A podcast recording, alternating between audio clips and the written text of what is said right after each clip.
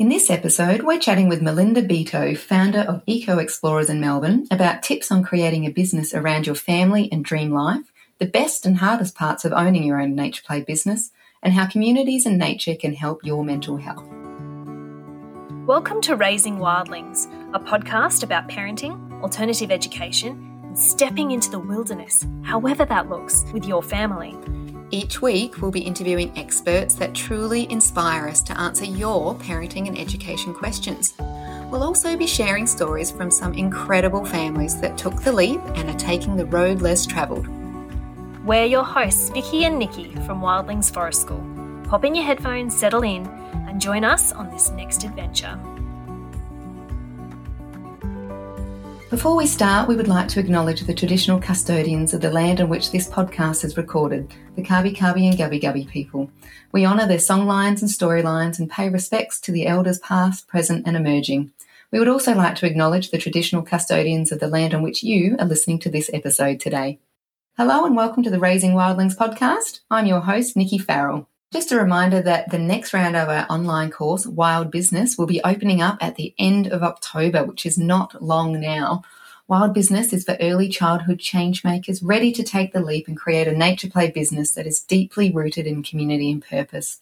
By using our proven roadmap to success, we will save you so much time, money, and stress by helping you navigate the muddy waters of regulation, ratios, insurance, and permits.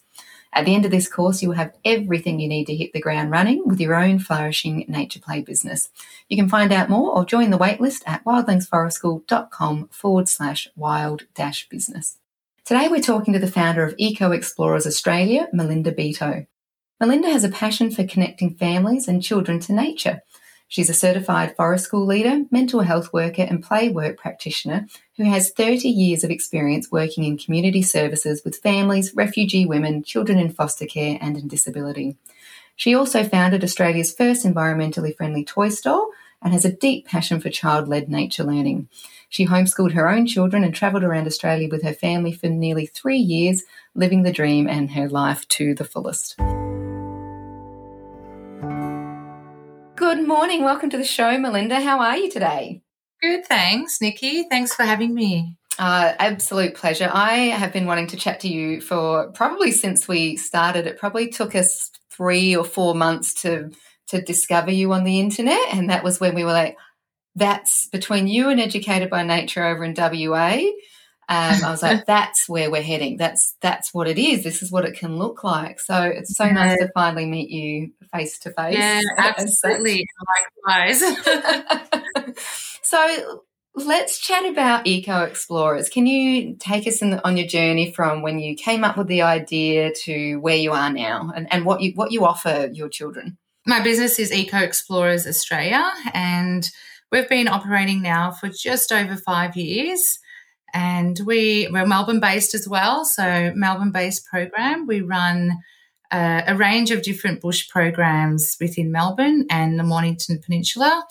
Um, most of those programs are Bush Playgroup, Bush Kindy Kids program, a forest school program where children are dropped off and get to spend three or four hours in the in the bush. We also run a school holiday program, and that's for six to twelve years of age.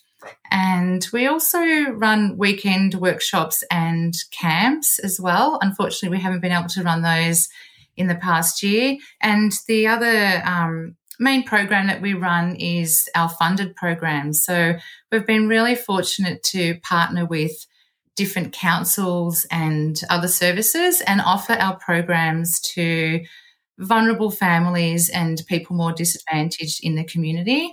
And so that's been really rewarding um, to be able to expand our program, but also to reach out to those that need it the most. And and I think having been in lockdown for the past year on and off, I think people need to be out in nature more than anything, but also to be part of community as well. And and I think people are isolated and children are missing out on those opportunities to connect and socialize. And so being out in nature and being with other people and building those communities is so important.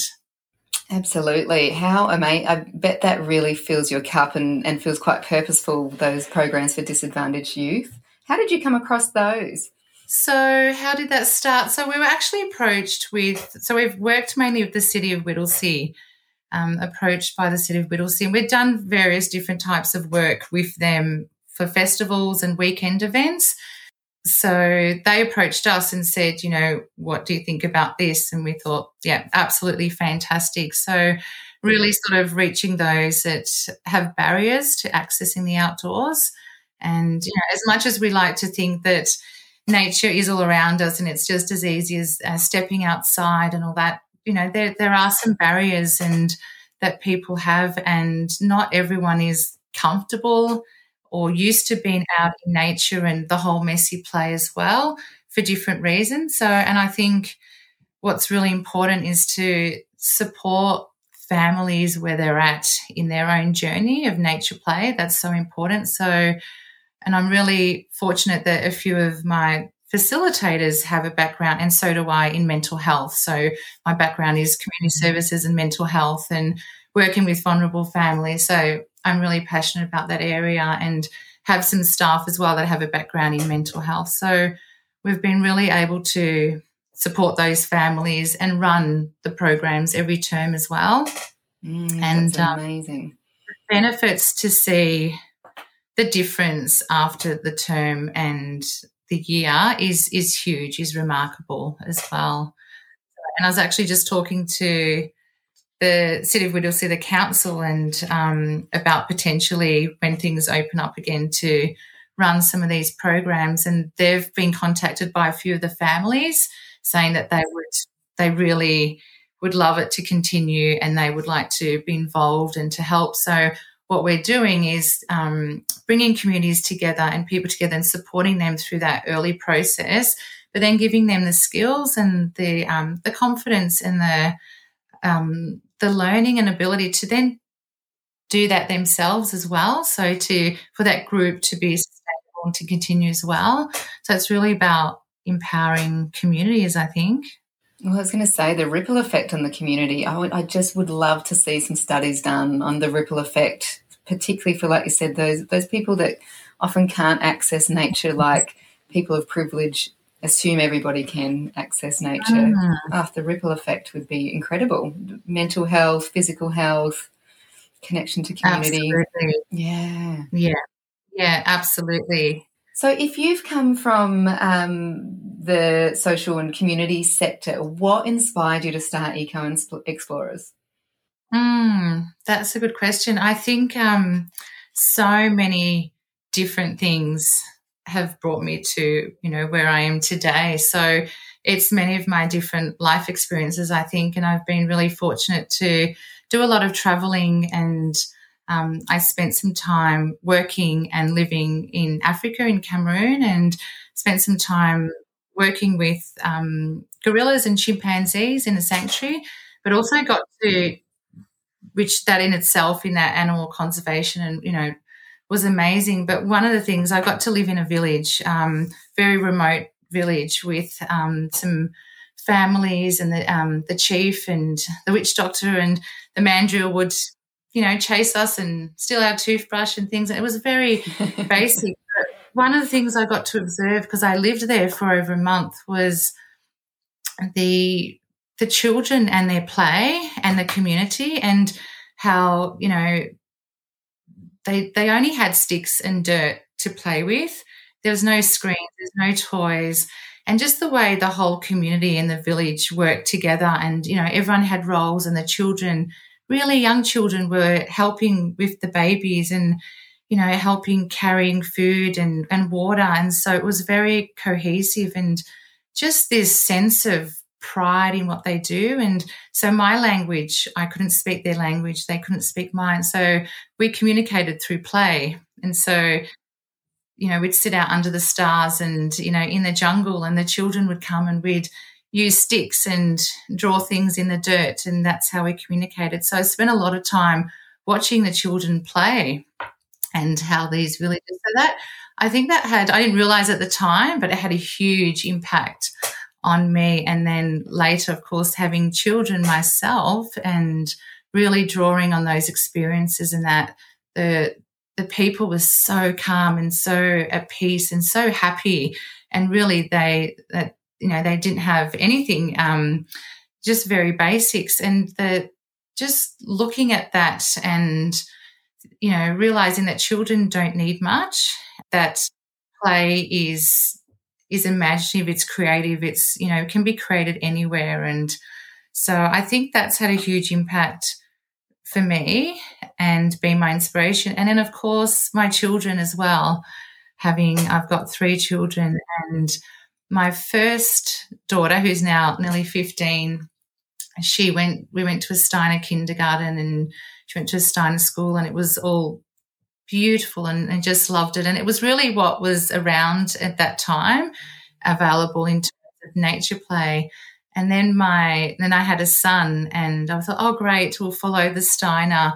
And um, he really did not fit into that steiner model and he, he really didn't like it and it was actually quite a not so great experience for both of us. And so what I realized is that, you know, he just thrived and he was the most happiest outdoors and climbing and just that freedom that children need. And so I really moved away from that and to the outdoors and just the difference that I could see my children when they're outdoors, but also that I could feel.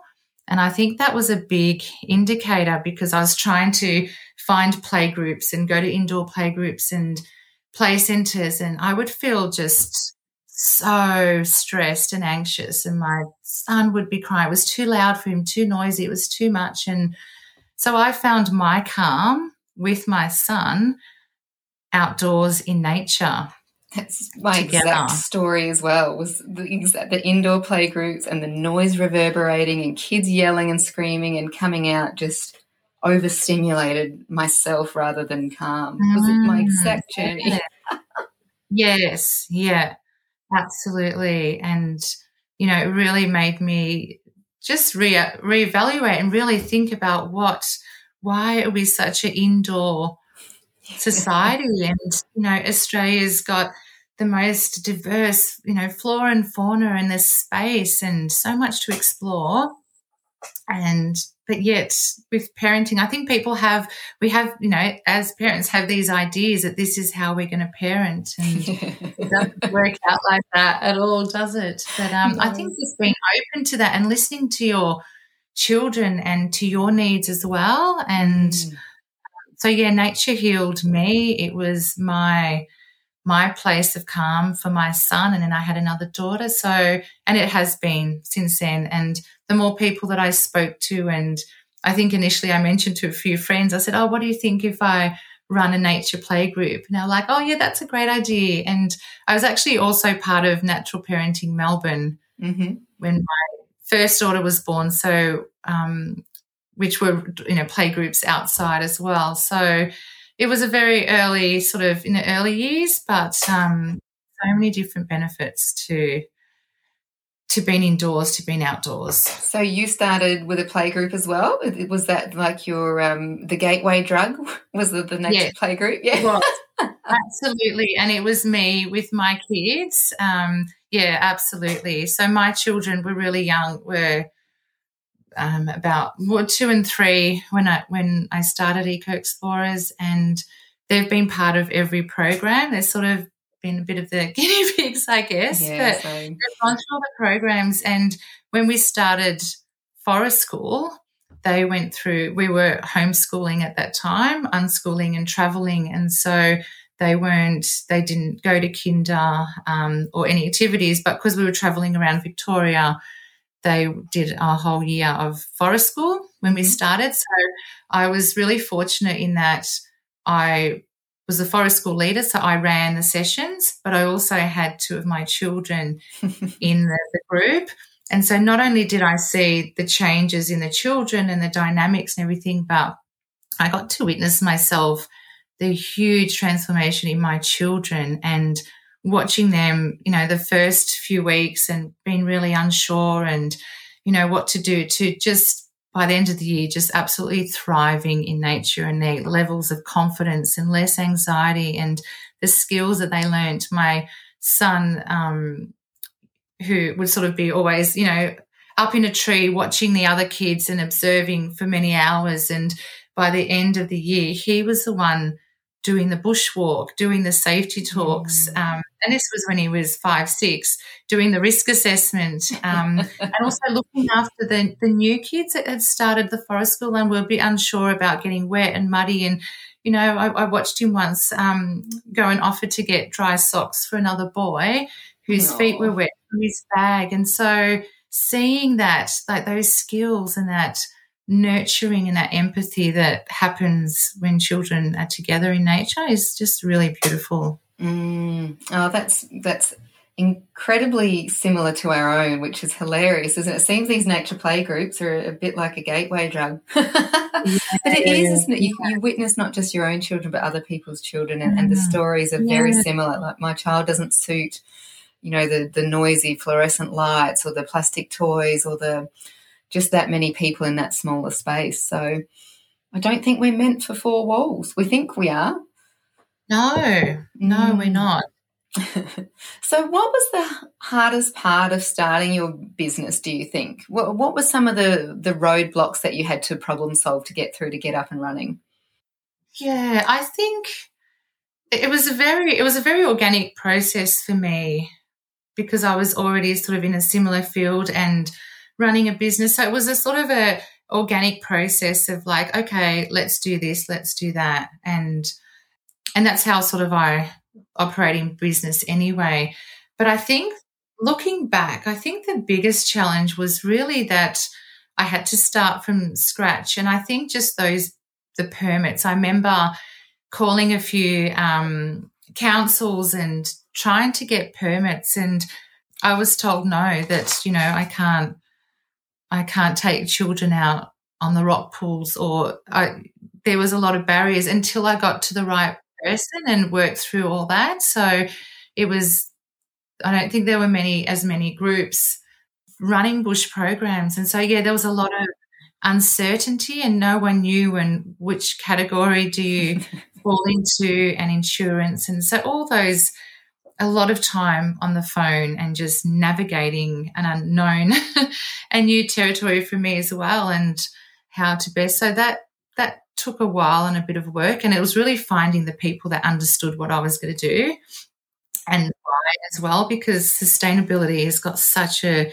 is a huge factor on why I do what I do as well because children need to have that connection to nature from an early age for them to want to help protect it, don't they? Because then, even as adults, they will look back on those early years and as children and remember that time spent in nature. So, in order to have adults, you know, looking after and protecting the environment, we need children playing in nature at the moment.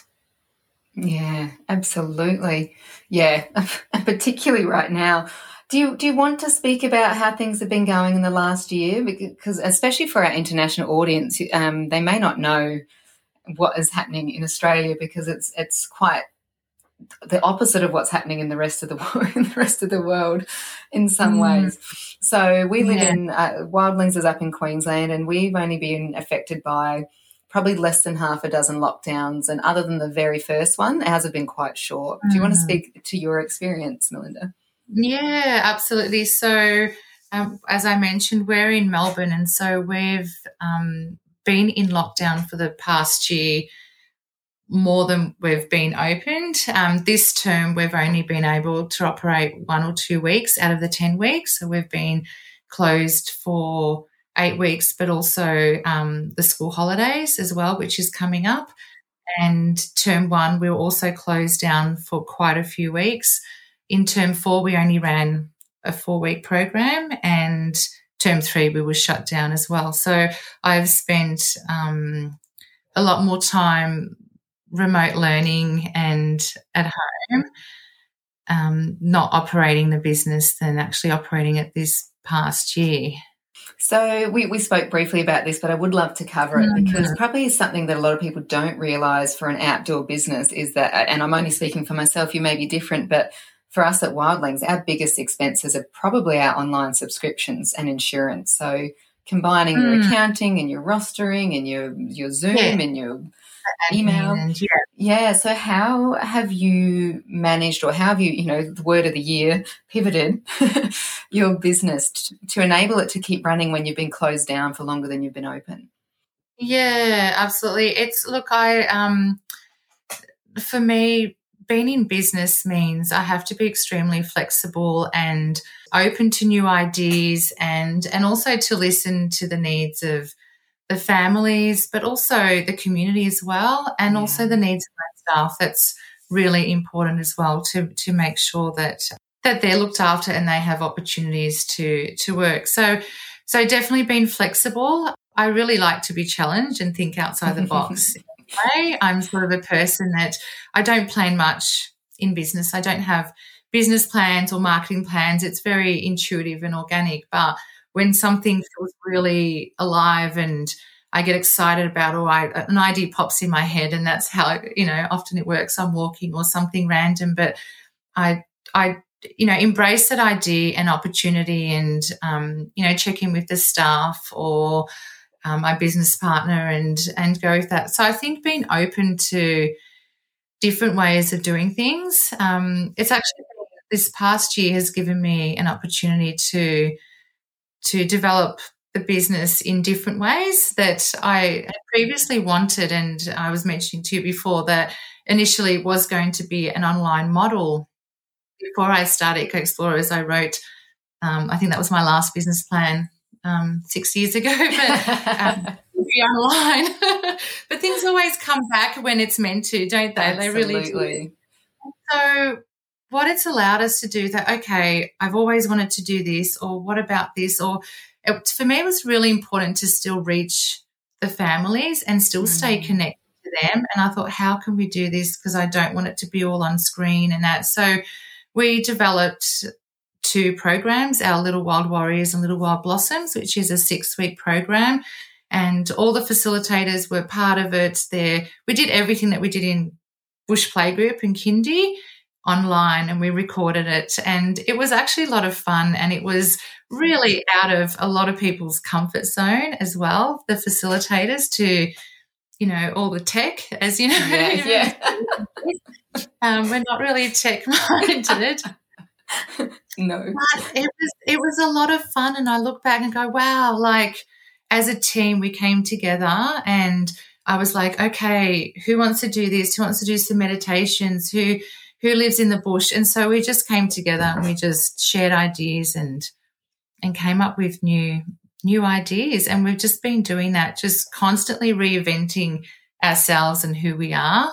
When you look at the studies, and, and we've gone through, you know, a business, um, let's call it an incubator, but that's not what I would call it because I just can't think at the time what you would call it. But they always talk about the entrepreneurial mindset or a successful business mindset, and it's it's exactly Mm. that. It's it's you just this is what's being thrown at us, and we problem solve it. It doesn't mean we Mm. stop. It doesn't mean we give up. You know, you, it's the old you threw us lemon lemons, let's make lemonade, and and also Yeah. that positive mindset. Like that's screaming at Mm. me from you. Well, not screaming because you're so gentle. it's it's exuding beautifully from you. Is this Mm. positive mindset and this optimistic? Well, you know, it's a great opportunity. You know, it's time to pause and do Yeah. the things I wanted to do rather than oh, we've been locked down for longer than we've been open.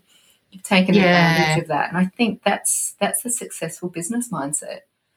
Yeah, absolutely. And I think it's also the only thing that we can really control at the moment too, because the external influences, you know, if we really listen and tap into everything that's going on around us, it's it's huge and it's and it's and it's really big. So I think that self-care, which I'm really big on and for my staff as well, is so important as a business owner to look after your yourself and you know self-care can mean lots of different things for me self-care is is is setting up a business and a lifestyle um, that supports the life my life my dream life and Yes. my life fullest. And so it means that we live in a bush property on 20 acres. It means that I walk every morning past the creeks and up the mountain and it means that my children live in the, you know, bush and forest and we walk to school and we embrace everything that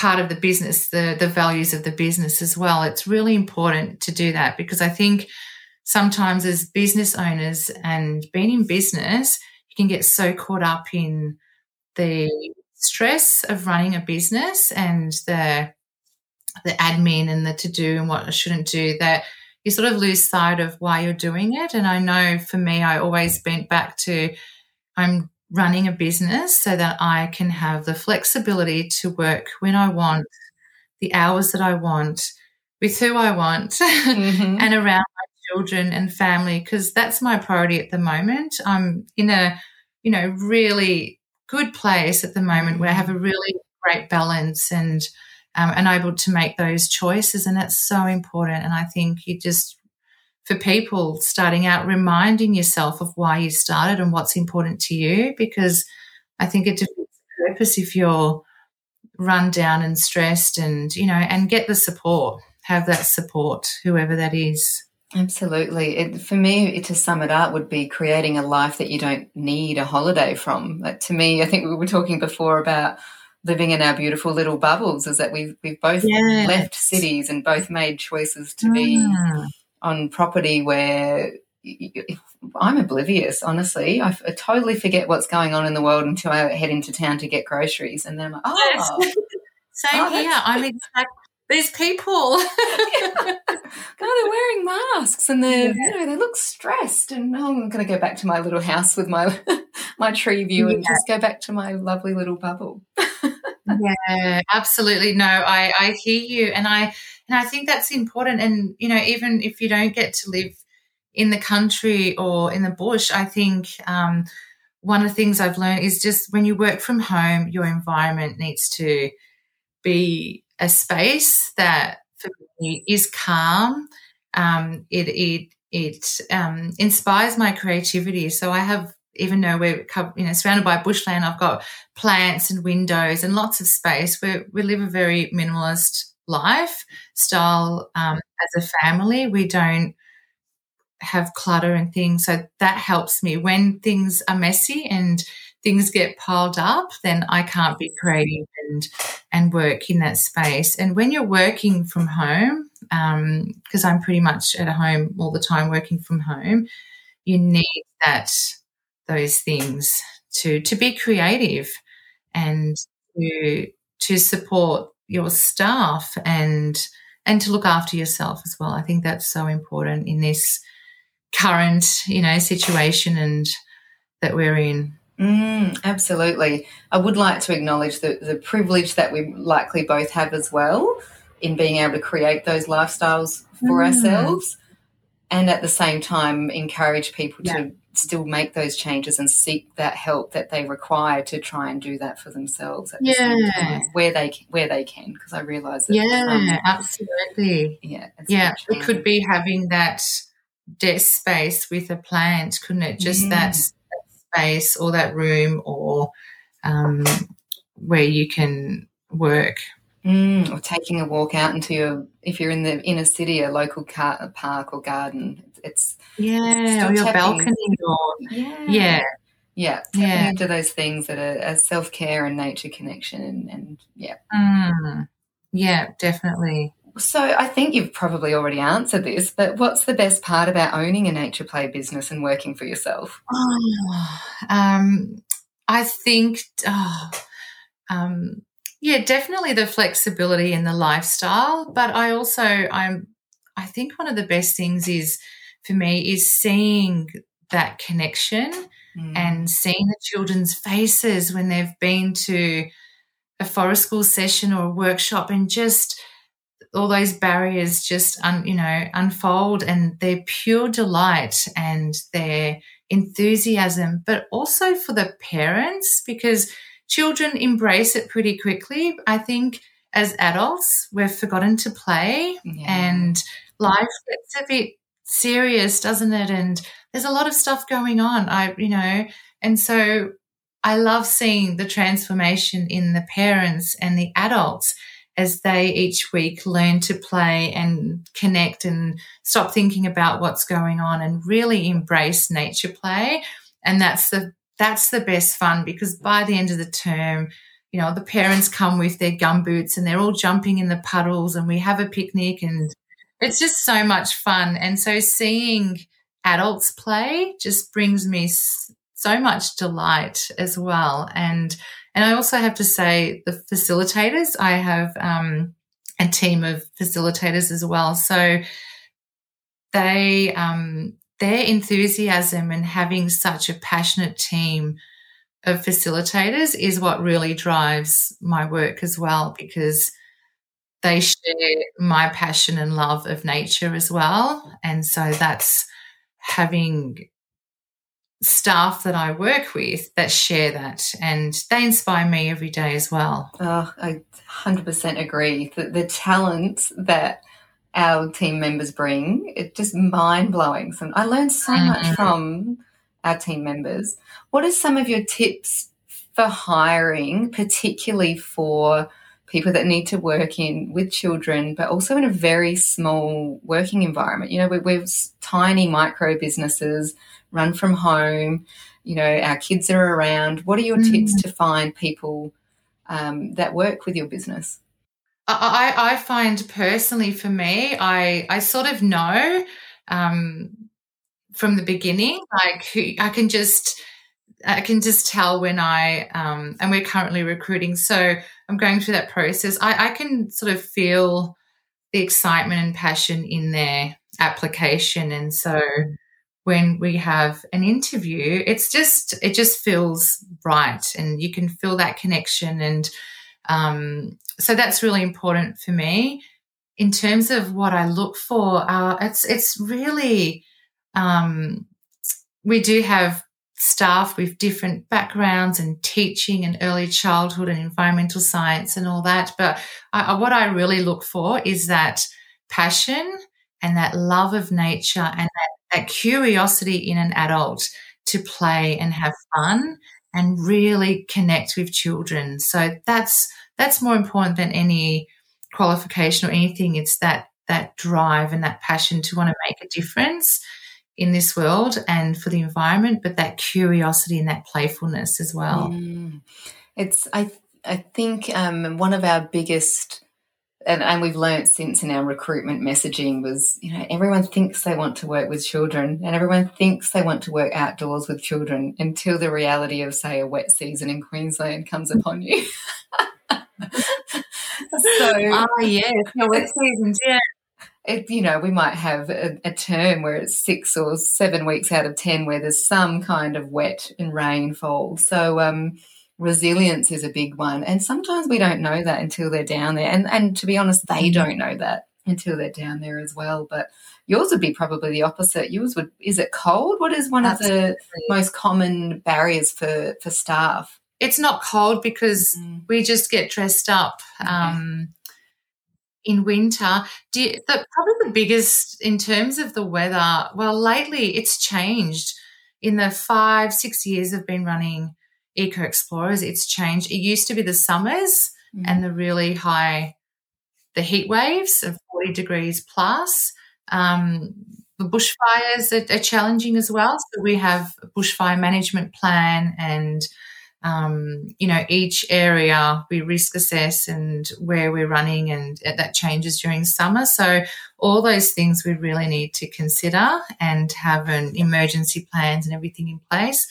So it used to be summer, but I, in the last year or two, it's, we've had some really extreme winds and winter weather as well.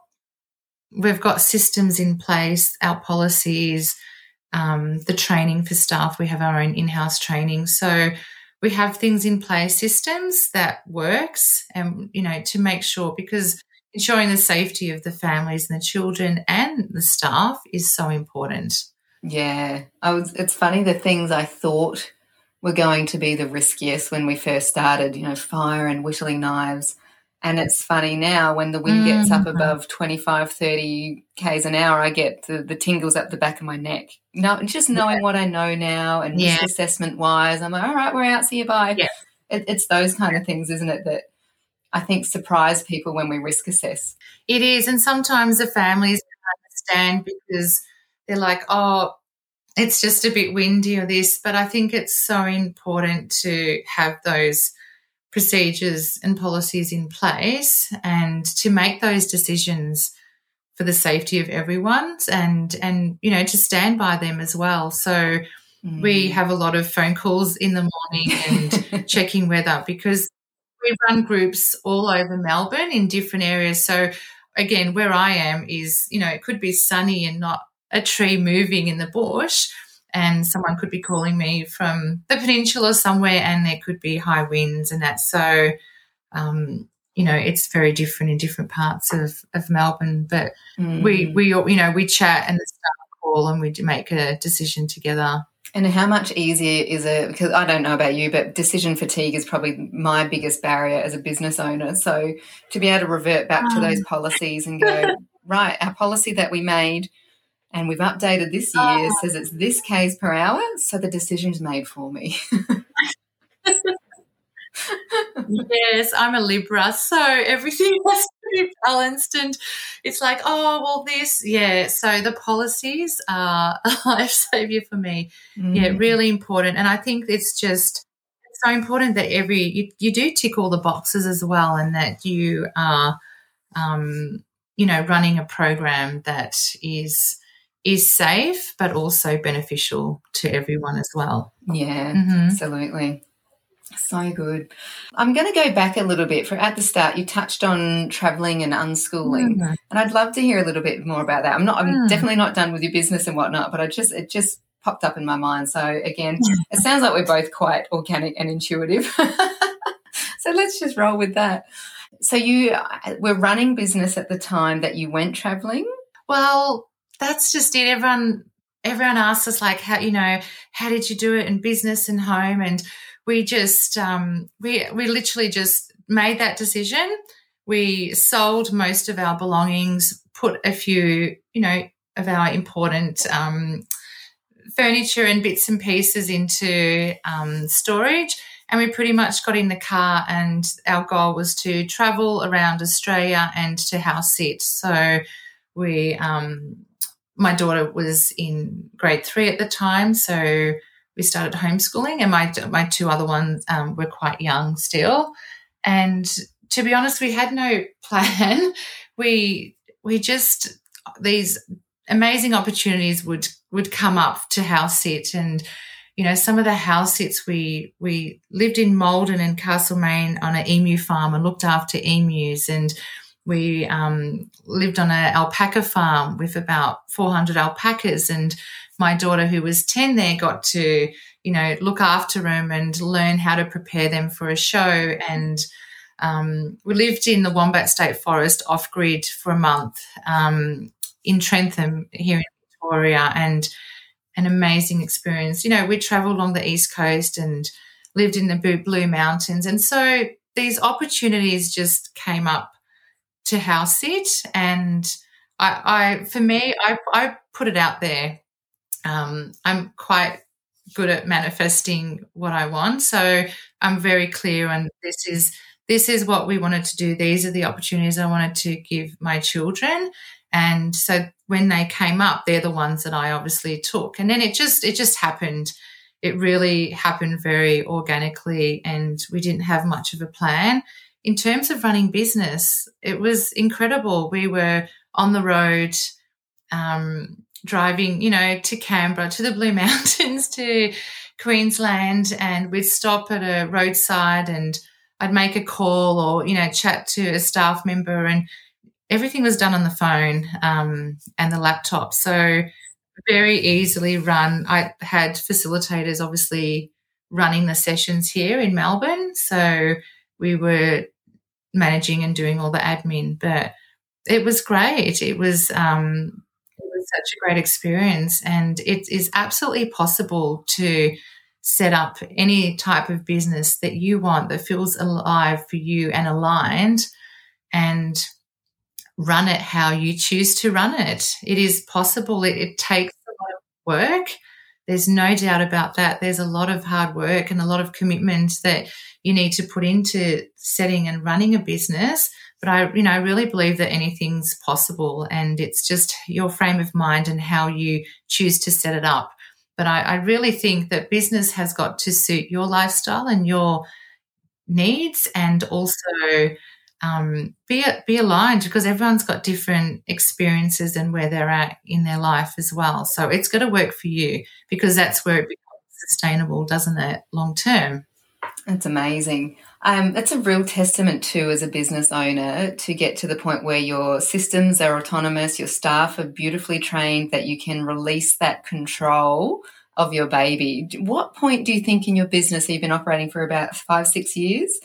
where did you did you get a gentle nudge or was it a planned all right it's time for me to let go of the you know cut the ties cut the umbilical cord and let this baby go yeah that that's a huge one um, i probably learned that lesson in a hard way previously for the previous business so when i stepped into with this Eco Explorers i stepped in going okay because uh, I've been in business for about 15 years. I'm like, okay, I've learned a lot of lessons and this is how I, so I, from the word go, I decided how I would run business and how it would work for me and that, um, w- it would, it would suit my lifestyle and work around what I do.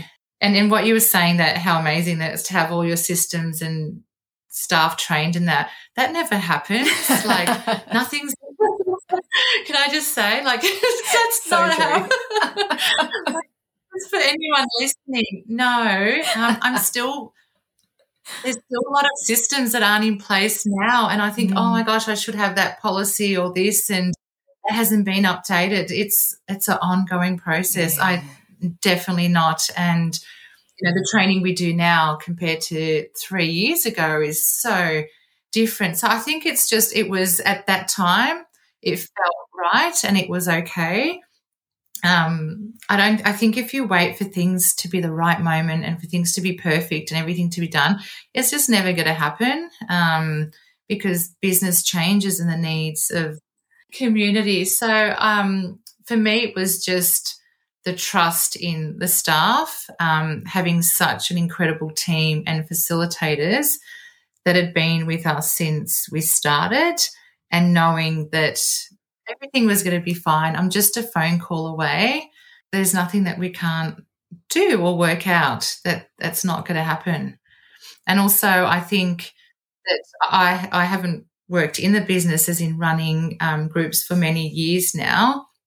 And I think as a business owner, it's make you've just got to decide where you're best to be allocated and whether it is on you know hands on or what your skills are. My skills are business, and I knew that as much as I loved running the sessions, um, that I could not work five days or even one day and manage the um, the business, support the staff. Um, I need to be available to support the staff and the marketing, all that. So it's just I made that decision for me, um, but also it means that I'm home. I'm with the kids.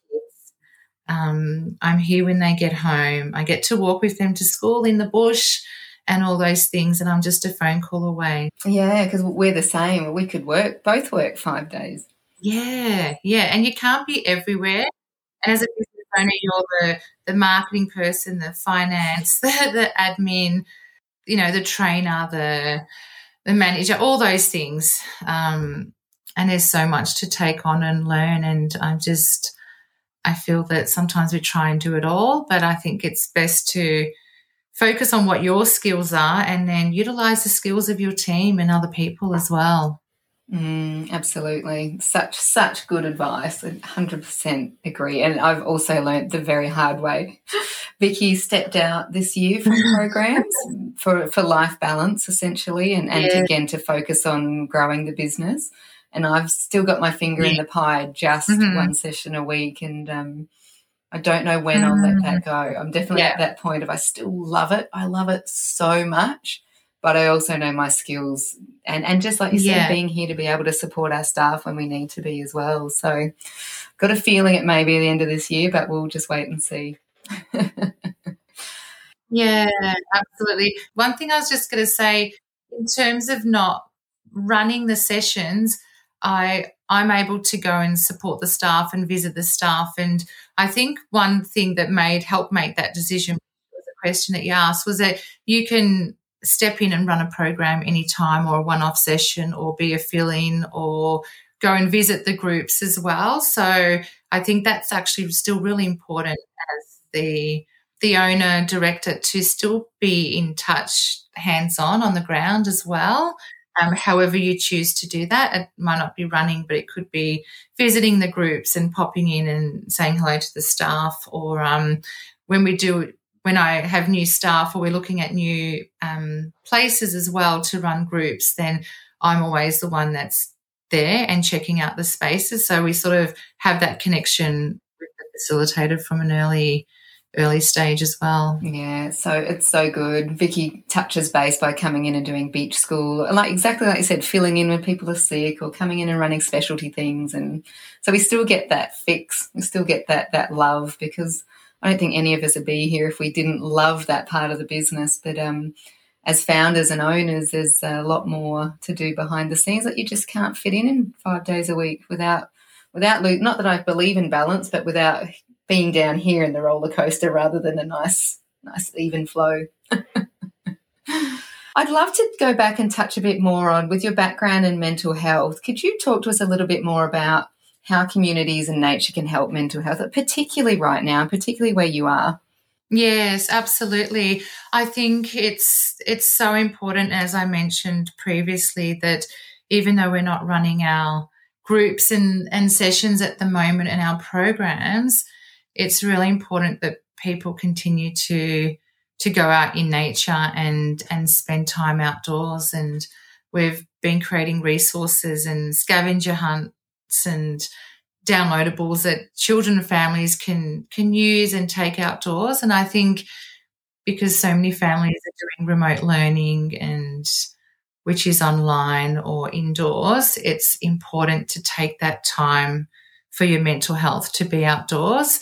And, you know, whatever that looks like for each person, it's different. Whether for some people it would be five minutes a day and um, it could just mean stepping out. I think the most important thing is whatever that is for you, whether it's, um, you know, a one or two hour walk around the neighborhood or hiking or just all you can manage is five minutes outside. And I know with three kids and when my kids were younger, that's all I managed for many years for a lot of time because was busy and Yeah. chaotic and um, that was my self care was just taking a deep breath. I, I think whatever that is, I think it's important to actually um, to step outside, whether it's for a minute or half an hour, but to actually take everything in that's around you in nature. So to switch off from what's happening inside your phone technology and actually to you open your senses. So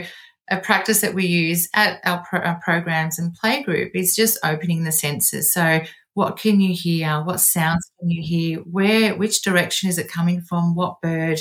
What can you hear? What can you see? Really looking around you and, you know, um, looking further away as well in the trees and on the ground as well, and using your hands and your feet. So definitely going outside barefoot. I'm a big advocate of barefoot play and doesn't matter what the weather, step outside barefoot, feel the grass between your toes and feel the sun or the wind or the rain. There's so many times I've walked out in the, in the rain or I've been on a walk and it started raining and I've just gone, oh, how nourishing and cleansing it is for my body. So um, go outside and, and just feel the sun, feel the wind on your hair and just take that moment to pause and recharge, even if it's just for a few minutes, because then when you go back in and continue on your day, it's really has had an impact. And I think so important. Take your remote learning outdoors. Um, sit outside, sit out on the grass in your backyard or a local park as well, and And I think taking those opportunities, I really feel that being in lockdown and, and being restricted to it's five kilometers that we can travel around um, our home is is allowing people those opportunities to really get to know their local spaces and to see what's really happening and connect with other people in their community as well. So I'm seeing lots of people um, painting the rocks and leaving them at the parks and different types of activities for kids. So I think to use this time to really slow down and to look after yourself and spend time in nature. It's so essential for your mental health and well-being and it's so vital for our health as well at the moment. And the fresh air the the sunshine the vitamin d and also to keep moving as well. And um, nature is so healing and there's so many benefits for our physical and mental health. So take that time. Absolutely, it's so important. Amazing. Yeah, 100% agree. It's I know when I'm starting to feel sluggish, it's 100% because I haven't been getting my vitamin D and movement. It's just about guaranteed always that, and probably an overdose of chocolate too sometimes, but that's okay. oh, thank you so, so much for coming on, Melinda. Where can we find out more about your work? Yeah, so if you head to our website, it's um, www.ecoexplorers.com.au and you'll find all our programs on there, our all our online resources that we've been developing, our printables, and also um, different different um, programs that we run as well, and what we're doing currently as well. Amazing. And also check out socials on Facebook and Insta, and we'll pop all of those in the show notes as well. So thank you so much. It's so, every time I do these with fellow business owners, I just come out inspired. My inspiration from today's is to uh, pack up and, and go.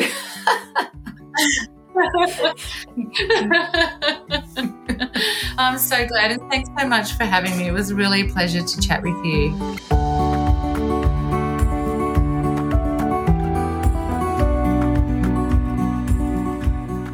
Think we might need to put out a word of warning for anyone looking to start a nature play group that you may just end up somehow running your own successful nature play business if you start out that way. It seems many of us start this way, starting with something really small like just one nature play group and possibly offering it for free while the children are young. And then once you've seen the incredible benefits of being in nature on your own children, and then organically growing as the children grow. It seems many of us are chasing a calmer and more balanced lifestyle where we get to do purposeful work but still get to be around to watch our families grow. Eco Explorers, Birdwings, Wildlings, and many other nature play businesses right across Australia are living proof that it can be done. You can own your own business, work part time, from home, and in nature if that's what you want. And we can help you achieve this much quicker than we ever did by giving you our own roadmap to success with our Wild Business course. So don't forget to sign up to the waiting list for the course, which will drop in late October by heading to wildlingsforestschool.com forward slash wild dash business. It's the first step in creating the business and lifestyle of your dreams. Until next week, stay wild.